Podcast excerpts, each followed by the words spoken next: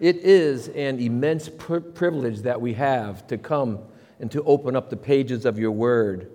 For you have spoken to men over a 1500 year period in three different languages to give us a record of how you have worked in human history, on how we can get to know who you are. But most of all, we get to see that unified theme from the beginning to the end of the redemptive plan that you have given to us to have our sins completely forgiven through the only way that it could be through the death of your Son, Jesus Christ. And there's no other way to the Father but through you. And so we ask through your Spirit to give us the ability to understand the text that we have and to the ability to put it into practice in our life so that when we leave this place, our lives can be one in which we can not only see your hand at work, but also put your glory on display for the change of life that you have given to us. So use this time, Father. And we pray this in Jesus' name. Amen. If you have your Bible, please open it up to Genesis chapter 49. If you did not bring your Bible, please take one of the Pew Bibles and turn to page 40 because we're going to be looking at some key verses this morning to where I want you to be looking at. Because we've been looking at Genesis chapter 40, Joseph is on his deathbed. He only has a few moments left to live, and he's essentially saying his last words to his 12 sons. Chapter 49 is essentially the blessings that he gives to each one of his 12 sons. And as we have said before, this is a very prophetic passage. For the bulk of Genesis is a narrative to where it gives us um, a list of events um, that has taken place. But now, through the Spirit of God, is um, Jeremiah, Jeremiah, Jacob is speaking in a prophetic way to where he's looking ahead some of which is 400 years ahead, some of which is um, a number of thousands of years ahead. And we've, been, we've seen 11 of these blessings in which he gives to his 12 sons, and we have one left, and that's the life, uh, that's the blessing of Joseph. So, as we have been uh, looking at since chapter 37 until now, we are in the story of Joseph, which we have said since the beginning really isn't about Joseph, but it is God's providential work through Jacob's life to bring about his providential plan to his people. So it's really has been through Jacob and his sons, God has been using Joseph to bring Judah into preeminence because since the opening chapters of Genesis, there has been a promised one, a promised seed who would bring about redemption to where he would crush the serpent's head. And so that plan of redemption has been unfolding, continues to unfold until you get to the New Testament, where that promised Passover lamb comes and he gives his life as a um, sinless lamb. And so we get to see now uh, it is Joseph's turn to where he gets to hear his father's blessing towards him. And so Jacob has probably been looking at each one of his sons, probably directly in his eye as he bestows these blessings. And so now it is Joseph's turn. So I'm sure he looks at Joseph, and Joseph looks squarely at him and, and begins to wonder what his blessing is going to be about. And it's interesting because as I prepared this entire chapter, many of the commentators have let me down because whoever um, have preached through the book of Genesis or wrote about the book of Genesis, they get very vague when it comes to Genesis chapter 49.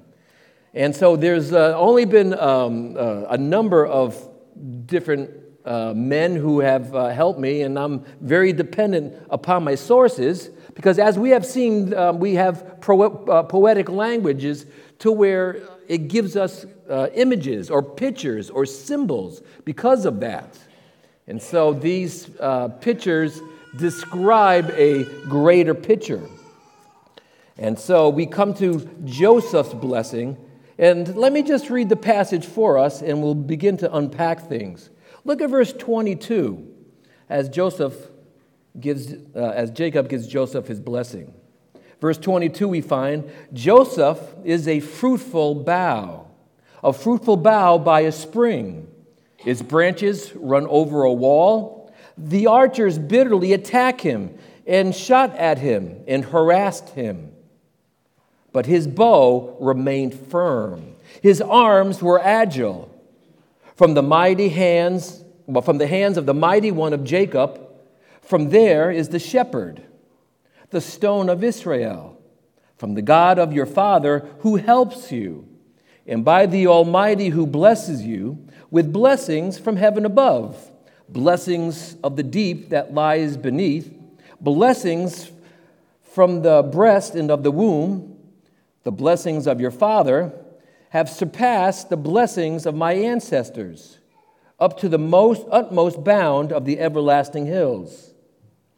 May they be on the head of Joseph and on the crown of the head of the one distinguished among his brothers. Benjamin is a ravenous wolf. In the morning he devours the prey, and in the evening he divides his spoil. And lastly, look at verse 28. All these are the 12 tribes of Israel. This is what their father said to them when he blessed them. He blessed them, everyone with the blessing appropriate to him. And so, as we come to this portion of Jacob's blessing, we see that eh, with Joseph, it covers five verses, many of which, as you begin to look in, in your Bible, there's like only two or three. Only the other one with Judah, the one who, who gained preeminence in the family, has one extra line than what Joseph has. And so there's a number of things for us to, to being look at because there's, uh, there's some emphasis that Jacob is trying to make. And basically, when you begin, begin to look at verses 22 through 24, it breaks down into three parts. In the first two verses, we find the summary of Joseph's life. And then in verses 24 to the middle of verse 25, we see the God of Jacob's life. And then in the last part of verse 25 through 26, we see the blessings in Joseph's life. And so those are going to be the three sort of coat hangers where we're going to be um, hanging our thoughts upon. But basically, this is Jacob's blessing for Joseph. Not only does it affect him, but it will affect his descendants thereafter. And so, as we know from uh, chapter 37, Jacob loved his son Joseph. Not, not only does he give him the double portion, which corresponded to the, uh, that blessing of the inheritance going to Ephraim and Manasseh, but also we see that blessing being extended here as part of his final words to his sons. And as things begin to unfold, we find out that these verses is more about God than it is about Joseph himself. Though it encompasses elements of Joseph's life, it begins to show how God has worked in Joseph's life. And so, the entire story of Joseph, beginning in chapter 37, we see Joseph basically having a God centered, a God dominated life. Because as his life has begun to unravel in many people's eyes, if you had to go through those same things, God was always there. His life was dominated with God because as those elements begin to go bad, all he had was God. And so we shall see that either you give in or you cling to God. And with him, he, he decided to cling to God. And so, how this should all be a testimony for all of us as our faith begin to grow in him. And so, our life should be more about God than essentially ourselves and our own desires. And so, when you examine what Joseph had to endure, many of us probably would have just given in. Because as we shall see, it wasn't because Joseph had some kind of special ability to go through all of the hardships. Because we saw that his life was a hard, difficult life for the majority of his life and how he suffered so unjustly. He didn't deserve anything because he didn't cause those things. Things happened to him. How he was betrayed by his brothers, how he was sold into slavery, he was brought to a foreign land and separated from his family, how he was falsely accused, he was condemned for a crime he did not commit, and how he was forgotten in prison for years. And so all of this happened to him. There was no court of appeal for him to go to to plead his case, to plead his innocence. He had to endure those hardships, those difficulties. And yet, through it all, there was one constant element. I want you to go back to chapter 39 for a moment. And these verses aren't going to be on the screen, for I forgot to give it to them, so I, I apologize.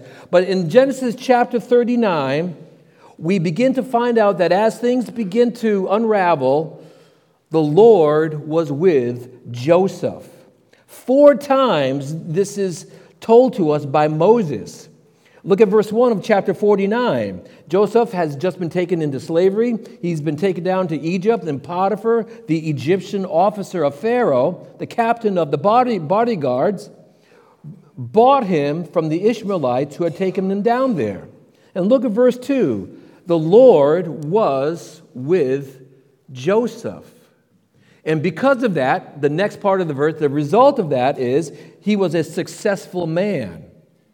Look at verse 3. And his master saw that the Lord was with Joseph, and how, because of that, the next part of verse gets into that he prospered Joseph. Jump down to verse 21. But the Lord was with Joseph and extended kindness to him, gave him favor in the sight of the chief jailer. And then in verse 23, we see the chief jailer did not supervise anything under Joseph's charge because the Lord was with Joseph. That is the key. God was with Joseph because Joseph walked with God. He had nothing else to cling to but God. There was no family to, that he could go to, there was no counselors, there was no one there but God. All of the previous security that he had was taken away. He never saw himself as a victim. He never wanted to crawl under a rock and give up. But the thing that is implied here is that he walked with God and God was the center of his life, no matter if it was in the good time, but especially during the bad time. Because this could be the only reason how he could endure such difficulty. God had to be the foundation for his life. God had to be the pillar that held Joseph's life together that solid foundation. As his world seemed to be shifting under him, God was that foundation to make him stand firm. And so, though in Deuteronomy chapter 6, though it wasn't written yet, I believe he at least understood the principle of the Shema of putting God first. Deuteronomy chapter 6 and verse 4 and 5 says, Hear, O Israel, the Lord is our God, the Lord is one. You shall love the Lord your God with all your heart, with all of your soul, and all of your might. And that's where Joseph had to be. Because how could one endure such hardship, such difficult circumstances, unless there was something outside of that? And that was God. God was his security. And so that should be like each one of us, like Joseph, because we plan to have everything go smoothly in our life. But each one of us can testify to the fact that that never happens. Life never goes through smoothly. There's potholes and there's smooth sailing. There's mountain to climb and, and valleys to, to get out of. Life can be very hard. It's different for each one of us. But there's one thing that we know we all will face hardships, we all will face trials, we all will face some kind of persecutions. And so either we can say we trust God not only in the good times, because that's easy to trust in God, but also in the extreme, difficult, hard times, because those times will come. There will be times when sorrow will overwhelm you. There will be times when, where confusion will blur your decision making. There will be times when you will just want to surrender and give up. But God will always be there. God will never forsake you. And so that is that aspect to where we get to see in Joseph's life as uh, chapter 49 begins to unfold his blessing, God is there. And so let's look at the first element in verses 22 and 23 as this begins to unfold about Joseph's God centered life. And that in two verses, we get to see a summary of Joseph's entire life. So if you want to summarize Joseph's life from chapter 37 to basically now, you get two verses for it. But you did not know that. And so there, the imagery that is going to be found here, the symbol, the picture, are twofold. We're first going to see a vine, and the second is a picture of an archer. So in verse uh, 22, we see that first element, and it's going to be an agricultural image of a vine in which it grows grapes. So look at verse 22. Joseph begins his blessing by saying, Joseph, and I'm sure Joseph begins to listen and he says, Joseph is a fruitful bough. A bough is a, a vine, it's just another word. A fruitful bough by a spring, its branches run over a wall. It's interesting there because that word bough is actually used 3,600 times in the Old Testament. You may be thinking, well, okay, I don't remember seeing vine all that much. I know it's there, but I don't remember. Well, the actual Hebrew is different. It doesn't say bough, it doesn't say vine. This is a picture that is describing something else. The actual word there is son. And so Joseph, well, Jacob is telling his son Joseph, Joseph, you are a fruitful son. So if you have a margin in your Bible, and if you look, like my Bible says, we see the little word son. So the question comes how in the world did the, did the commentators give it the word vine if it says son? Well, once again, it's a picture which is describing something else. And so the context is going to be uh, used to give us what that picture is. And so the commentators, like we find here, give us the image being projected, not the actual word. And so at face value, Joseph is saying, Joseph, you are a prolific son. You are a fruitful son. And that's what the word fruitful means it means prosperous, productive, prolific. And so God has given Joseph a inner drive that whatever task he is given, that he fulfills that aspect to the best of his ability. So, whether or not it was for his father in the opening section of chapter 37, or with Potiphar, given the responsibility for his household, or even the jailer, he, he was given the responsibility to run the jail, or even with Pharaoh, becoming prime minister and given the responsibility to run the entire country. Joseph focused on whatever task was in front of him, and he fulfilled them.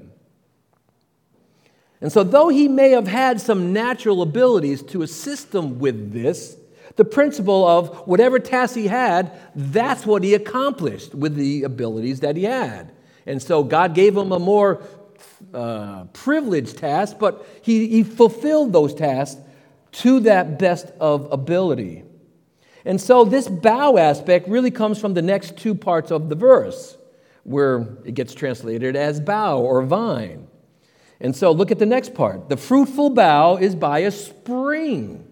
All right? And so, um, and so this fruitful son is the literal there is by a spring. It's by um, a pool of water in which it gives nourishment and uh, water to the plants that are around it. So we begin to get a glimpse of how it's translated a vine. Well, there's one more step if you, if you look at the next part of the verse, it says, its branches run over a wall. And so there's a picture of a secluded garden to where um, this pro- prolificness is well watered and it goes over a wall. difficulty here is when you go back to the Hebrew, that word branches is actually the word daughter. Because you may have jumped ahead, and while you were finding the word son, you also saw the word daughter. And so it says in the Hebrew, its daughter runs over a wall. All right? And, but if you take all of, the, all of the different clues, the prolificness, the spring, the wall, it's a picture of a vine, a vine in which it produces grapes. Not just a few grapes, but a prolific amount of grapes. So much so that even in times of drought, that prolificness is still there. Not just so, it goes far beyond where the plant is, over and up and over the wall. And so that's where the translators get the word and the word picture of, of a vine. And so Jacob is telling Joseph that his life is one in which it will be very prolific. It will be one in which is very prosperous, even in times of drought, and his influence gets to spread up and over where he is at into places to where he had never intended. And so that's Joseph. His influence is spread far beyond himself. And so the picture is that Joseph is one in which he is fruitful, he is prosperous, he is busy at whatever task there is. He's not lazy, he's not passive. He finishes those tasks given to him. And so, whether or not it was for his father doing the report, he accomplished it. Whether or not it was managing Potiphar's house, he did it. Organizing the prison, it was done. Managing the, an entire country, being second in charge, it was there. And so he is a fruitful bough, which his influence far went beyond himself. And so he is a hard worker, completes those tasks, whatever they are, to where it amazes those around us. And so, should we be like Joseph in that respect, to where whatever task that we have, whether or not it's home or in the workplace, it just gets done. There's no complaint. He just does it. He's a fruitful vow, and our influence goes far beyond that. But Jacob doesn't stop there with the imagery because Joseph's life is far more than how he was being used by God. We also find in verse 23 that not only is he a vine, but he is a attacked warrior. Look at verse 23. It says, The archers bitterly attacked him. So we go from an agricultural picture to a military picture, one in which there are archers that are out there and they're shooting arrows at him, trying to attack him. The Hebrew word there for attacked means to show bitterness. And so the translators give us this aspect that the archers bitterly attacked him. It's more than just the occasional attack, there was an attack of great bitterness. And so it paints us a picture that there were those um, assaulting Joseph's life, and it was constant. It was, it was a hardship for him. And we know through uh, Joseph's story that his brothers attacked him with lies and evil, harsh words. Potiphar's wife attacked him through a false allegation of sexual impropriety. Potiphar attacked him by taking Joseph, who he probably knew was innocent, and threw him into prison. And so Joseph had gone through the first part of his life under constant attack. And these attacks were unjust, they were malicious. But yet God was with Joseph. And so look at the next part of the verse. It gives us a, a glimpse of this attack. It says that these oppressors shot at him and harassed him. It gives us the extent of what these attacks are. They tried to do great harm to Joseph. And so the, the picture here is there are archers shooting arrows at him, trying to wound him, trying to kill him, trying to call, gr- cause great damage to him. That word harassed is the Hebrew uh, word meaning to hate. They were trying to um, cause him great damage by hating him. The same Hebrew word is used in Job chapter 30 in verse 21, in which we find there the word is translated as being persecuted. And so these are more than just unkind words, they're hateful words, harsh words, words of persecution. And they were done by his brothers, by Potiphar's wife, Potiphar himself. On all fronts is the picture. And so that's the description we have here a picture of arch- archers firing hateful, evil arrows. But yet we find his response in verse 24 begins with a contrast. But. So these things are happening to him, but. And what's his but? His bow remained firm, his arms remained agile. Joseph fought back. Joseph was battle ready for when this took place. It's a picture of him taking up his bow and self defending himself. So, this is not going to be a response of retaliation. I'm going to get even with them, but it's more of an aspect of self defense. And we see that he takes up his bow, which remains firm. And so, as he grabs his bow, his arms and his handling of it is strong, it's firm. And so, that's the aspect of the Hebrew word here, meaning enduring, permanent, constant. And so, his bow is firm as these harsh arrows come at him. And his, his skillfulness with this, his arms were agile, meaning limber, or he's quick to respond. And so this is the picture of Joseph. He had the strength and quick, quickness to fire back as these arrows are being hurled at him. And so he did not collapse emotionally. He didn't retreat. He didn't give up. We see that throughout his life, he's been faithful each time God has put him into a harsh situation because the Lord was with him. That was his focus. And so his arms were uh, supple, flexible, s- skillful. And so it's a picture for each one of us also, because we're going to handle these great difficulties too. Maybe not to the extent as, as himself, but they are still harsh and hard sometimes. Last week I gave you a great opening line for a novel, and I have another one. In high school, I had to read A Tale of Two Cities. And A Tale of Two Cities op- opens up with It was the best of times, and it was the worst of times. And that's a description of our life. There will be good times, there will be bad times. It's just a part of life. The preacher in the Song of Solomon tells us exactly that too in Ecclesiastes chapter 3, as we went through that with Pastor Joey. There we find there is, a, there is an appointed time for everything a time to give birth, a time to die, a time to plant, a time to harvest, a time to kill, a time to heal, a time to tear down. There's a time to build up. There's a time to weep. There's a time to laugh. There's a time to mourn. And there's a time to dance. That's life. We go through hard times, but yet there are good times. It's been said if we didn't go through hard times, we wouldn't appreciate those good times, and I think that's, that's true. But yet, there's a great lie that is being taught out there in the Christian airwaves to where if we just name and claim our situation, God will deliver us from those things.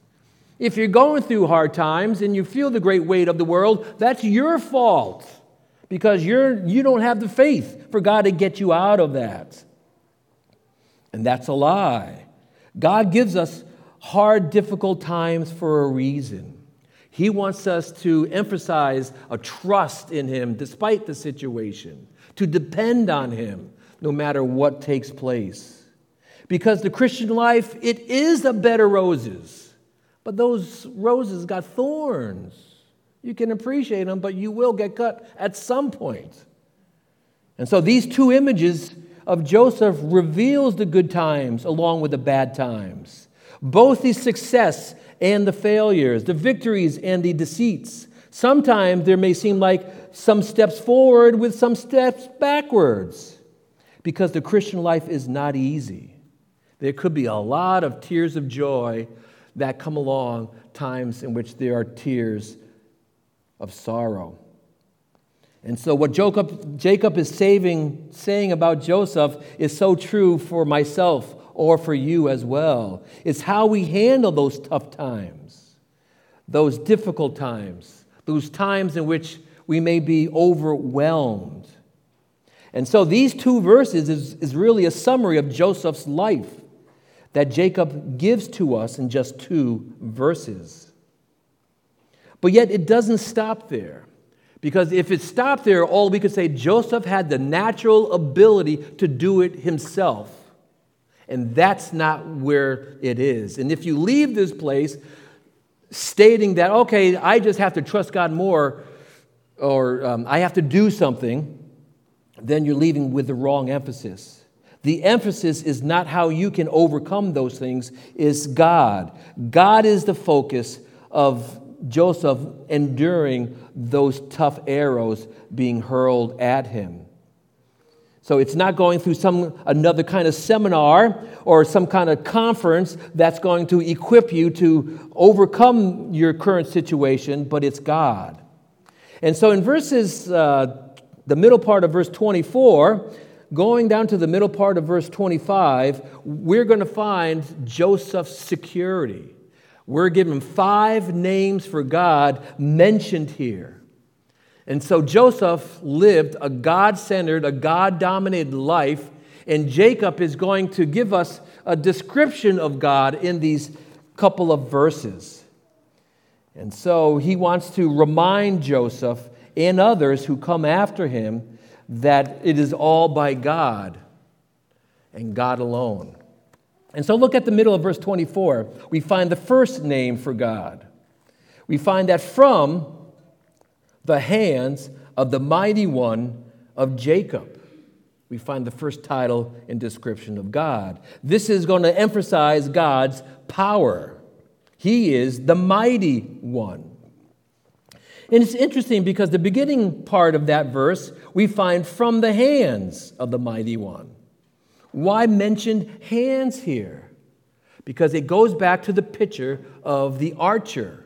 As Jacob is picking up his bow, getting ready to fire back his arrows, God is the one who is strengthening him to do that.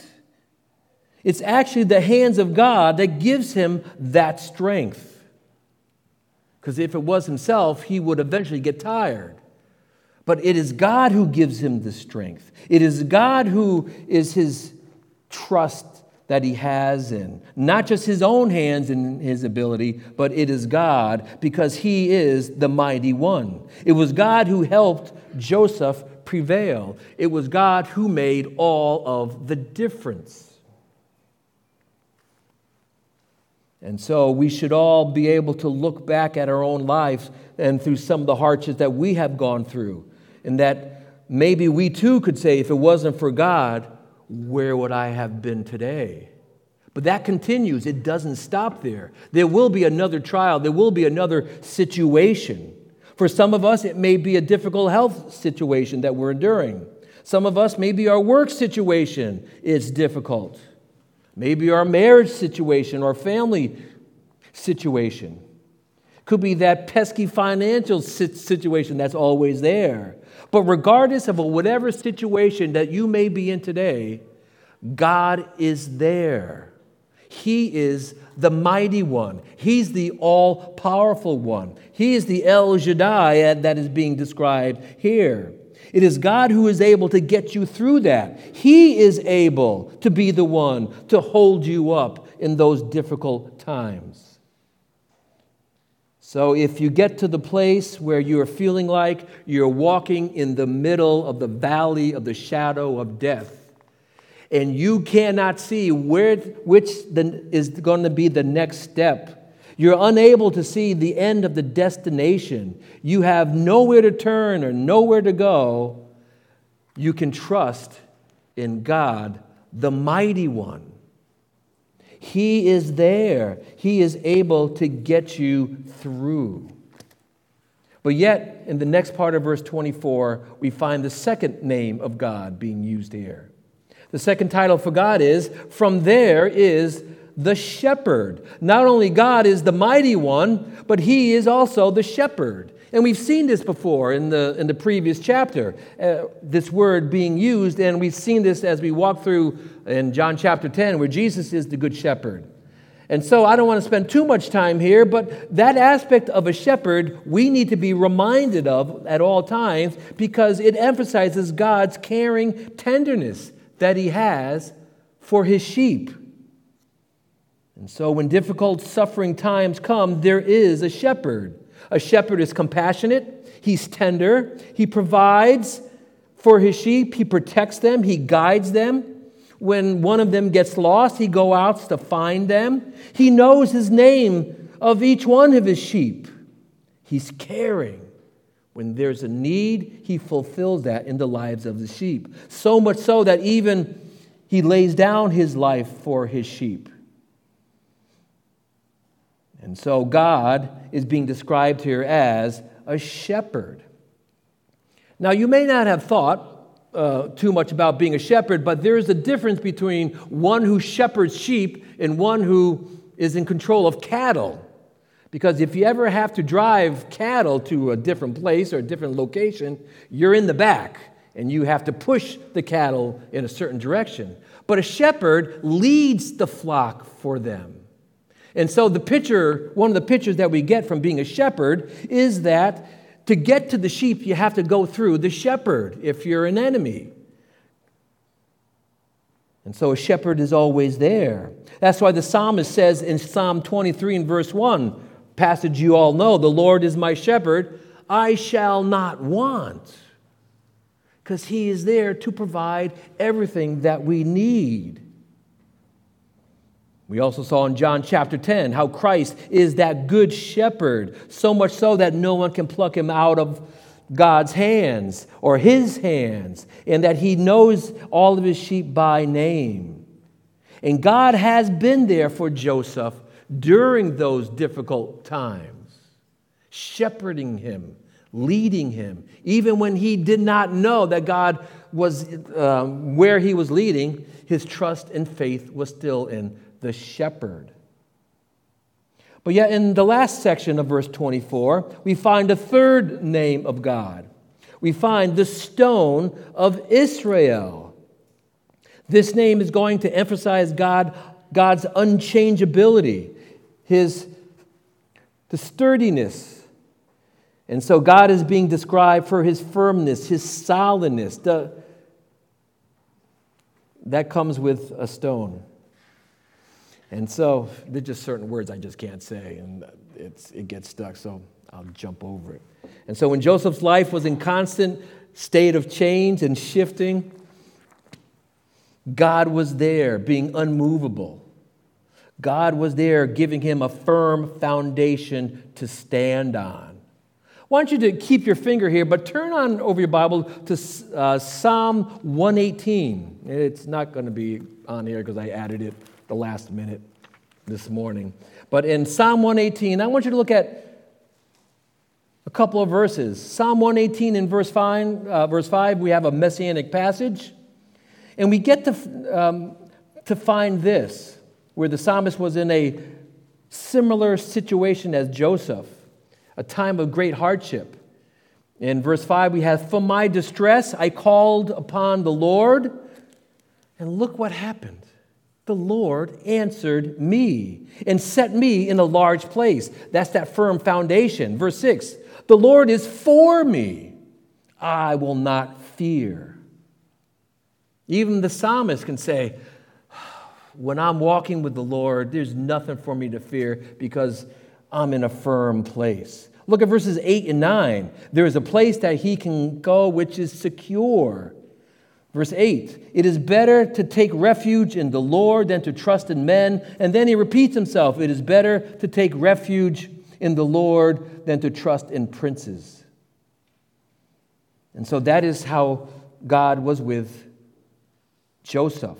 He gave him a firm foundation to stand on. But it's, in, but it's interesting. Look at verse 22 of Psalm 118. Because this uh, picture of a stone goes a little bit further, I believe. Because the psalmist writes in verse 22 that the stone was the stone the builder rejected, and it has become the chief cornerstone. This should sound very familiar because first Peter is going to quote, quote this in 1 Peter chapter 2, comparing uh, Christ in his death as being the chief cornerstone for the church that the builders rejected. And so, this cornerstone, as you already know, because we talk about things a lot sometimes, is a great picture for us to be reminded that this cornerstone was that key element to make the entire building square, plumb, to keep it from falling down. And so all of its measurements would be measured by this one stone that would be the first stone that is laid at the foundation. If this stone wasn't perfect, after its inspection from, from the stone masons, um, who knows in which, how the building would last. And so the walls and the roof and all of the components of the building would be aligned to this chief cornerstone. And so the inspector would come and inspect the stone for the building, and if it was perfect, if it was perfectly plumb and straight, it would be used.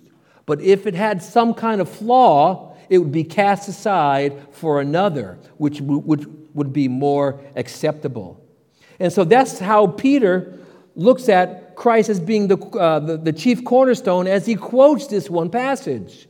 God came along and took the cornerstone that the uh, builders, that the religious leaders of Israel rejected, and made Christ that chief cornerstone. This stone was cast aside for another stone of their own making. But God makes him that foundation, that centerpiece for the entire church. And so everything that the church does is focused on Christ. Every song that we sing, every prayer that we give, every message that we preach is a message of why Christ came, who he is, how he paid for our sins upon the cross, how he satisfied the wrath of God and is now exalted to the right hand of the Father. So, this is the stone of Israel. This is the foundation. Though Joseph didn't fully understand the, the word picture going on there of this foundation, it was still God. But that foundation is Christ. He is the one who gives us the ability to stand firm. And so, no matter what situation or problem you may ever go through, God is the one who gives, who gives us that foundation when the entire world seems like it's just shifting all around us. There is a foundation that will never change because it's solid, because God doesn't change. And so, in the way that God worked with Abraham, in the way that He worked with David, in the way that He worked with the apostles, He will work with you today. He will give you a firm foundation. But yet, He goes on. There are two more names that are mentioned here. In verse 25, we have the fourth name being mentioned the God of your Father. And so, if you begin to look at um, the verses that we have seen since verse 25, this is actually the third time Jacob is mentioning himself. We have the mighty one of Jacob, we have the stone of Israel, and now we have the God of your fathers. It's the third reference. It's interesting because each time Jacob looks at himself, but yet the stone of Israel, the picture is um, a little larger for the entire aspect of God's people. But yet there's a personal aspect here. Not just there's a God who is out there, but He is my God, the God of your Father. Many commentators sort of um, underscore the fact that this is a humble way of naming himself here. It's very similar to how the Apostle John wrote his books because you have to get to the book of Revelation where John even mentions himself by name. But if you go to the Gospel of John, or uh, his first epistle, or his second epistle, his third epistle, he doesn't mention himself by name. He may call himself the beloved one, but um, he doesn't mention himself. There's an aspect that he um, doesn't want to shine light on himself and be the center of the writing. And so, this aspect of humility may be coming out here. And here we have a name of God, which is the word El, which can mean the strong one, the mighty one, the powerful one. It reinforces what has already been said that God is the all powerful, sovereign one. His name emphasizes his faithfulness from one generation to, to the next, that he doesn't change. That's exactly what uh, Malachi uh, chapter 3, verse 6 underscores For I, the Lord, do not change. And so he's there for everyone who to turn to him in the same aspect. No matter what time or uh, uh, one of God's people has lived, they were there. And because of that, the God of your father, look at the end of verse 25, who helps you. I have that underlined in my Bible. I can tend to forget to the extent that God is there to help me. In those hard situations, God is there. It pictures that God is not distant, but He is close. A couple of weeks ago, Pastor Joey talked about God's transcendence in His immanence. God is transcendence, as you remember from a couple of weeks ago. That God is out there. No matter where you could go, God is there. Even if you had the ability to go to the uttermost part of the universe, God would still be there. He is um, transcendent. He is high. He's lifted up. He's out there. He's all powerful. But yet at the same time, God is very close. He is immanent. So much so that when a person comes to faith in Christ, we have the third person of the Trinity to come to be the down payment, to be the pledge who makes home in us and indwells us and empowers us. He teaches us, and He is there. That's how close God is to us. He is close. So when times get to feel very dark, you don't have to feel alone because God is there. And then there's a fifth name for God as we speedily go, because time is, is fleeting. The fifth name for God is the Almighty, by the Almighty who blesses you. Now, there is some issues with how we can translate this. One can trans- translate it as the El Shaddai again, even though it's been already mentioned. But many commentators sort of lean on the fact that there's a play on words that is being uh, meant here that there's a better way to translate this. And we did this all the time in our Hebrew class. We'd be going through uh, the, the Old Testament and looking at our English translation and go, boy, that's bad. How, how'd they get that? And this is like one of those times, I think, to where we find the God Almighty who blesses you. The root word that we find there for Almighty means a woman's breast. And so, because of the context in which we find uh, this word being mentioned, because in the last part of verse 25 is part of the um, immediate context, blessings from the breast and of the womb is being talked about. So, if this is true, God would be the Almighty One who is tender as a nursing, as a mother nursing her child, who gives them nourishment in which they can be satisfied and sustained that would fix, that, that would be just as, as apt. And so commentators don't know. If you want to call the Almighty One who blesses you, God is all powerful. If you want to say that He is a tender God who satisfies um, and s- sustains, that fits too. But God is at work, and the point here is that He is the one who blesses. And this begins to um, give us our third section. That those are five names for, for God, which describe God is actively at work on who He is. So that when those dark time comes, He is there and you, you can put His your complete trust in Him. But look what He does, and we forget this part. We find who blesses you. In verse uh, uh, 25 here and uh, throughout 26, the word blessing or blesses is used uh, six times, five of which are plural. The emphasis is God lavishly blesses his people. And it's more than just a physical element because not every, every believer is monetarily wealthy, but there's an aspect of spiritual blessing. And that aspect to where it, there's a picture of God is lavishing out his blessing upon his people. Look what uh, the verse goes on to say blessings from heaven above. The word heaven there means literally means heights, and the word above even goes further than that. God blesses to the height of heights. It's lavish. That's where God dwells in the heavens. And these blessings are not of this world, they come from God. Almost like a picture of a waterfall, just continually giving, um, giving one water. That's where God is from the heights, just pouring down upon Joseph's life blessing. But the, it doesn't stop there on God's blessing, but look at the next part blessings of the deep that lies beneath.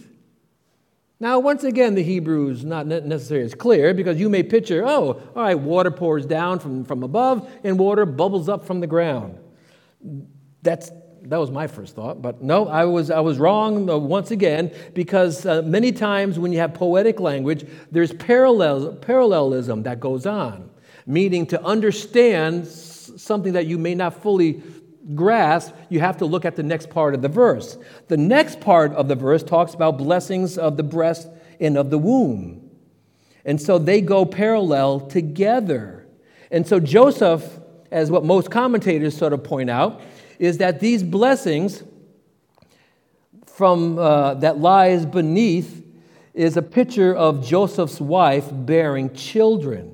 And through this bearing of, of children has an effect on the descendants of, of Joseph later on in the two tribes of Israel the tribe of Manasseh and the tribe of Ephraim. And so, once again, there's this picture of childbirth. And so, the blessings from deep within, deep within the body, and the blessings of the breast and of the womb. And so, during the age and age that we live in, many times children are, are not seen as a blessing. There are many couples that even choose not to have children, not because they don't want children, but because it's an inconvenience. They'd rather have a dog or a cat. But children are a blessing. Even the preborn children are a blessing from God because they have immense worth, immense value. You don't have to turn here, but in Psalm 127, in verse 3, we have an image of how children are a blessing. It says, Children are a gift from the Lord. Blessed is the man whose quiver is full of them. That's once again a military picture. A quiver is what holds the arrows. And so there's a picture of one who's going to have a bow to fire, and there's a quiver full of arrows. And blessed is the man who has a lot of arrows to shoot. And so that's the extension uh, of, of a man having a number of different arrows to go to a place where he cannot go. And so there's a picture of Joseph being blessed because it, be, it also gets into, in, in verse 26, into the next aspect of the blessing where, where Jacob begins to pray for Joseph. We find the blessing of your father has surpassed the blessings of my ancestors. His ancestors was Abraham and Isaac. They had some children, but they didn't have that, that many. Jacob had 12 sons. He was blessed, and he was blessed immensely. And his heart is filled with joy and gladness because of that.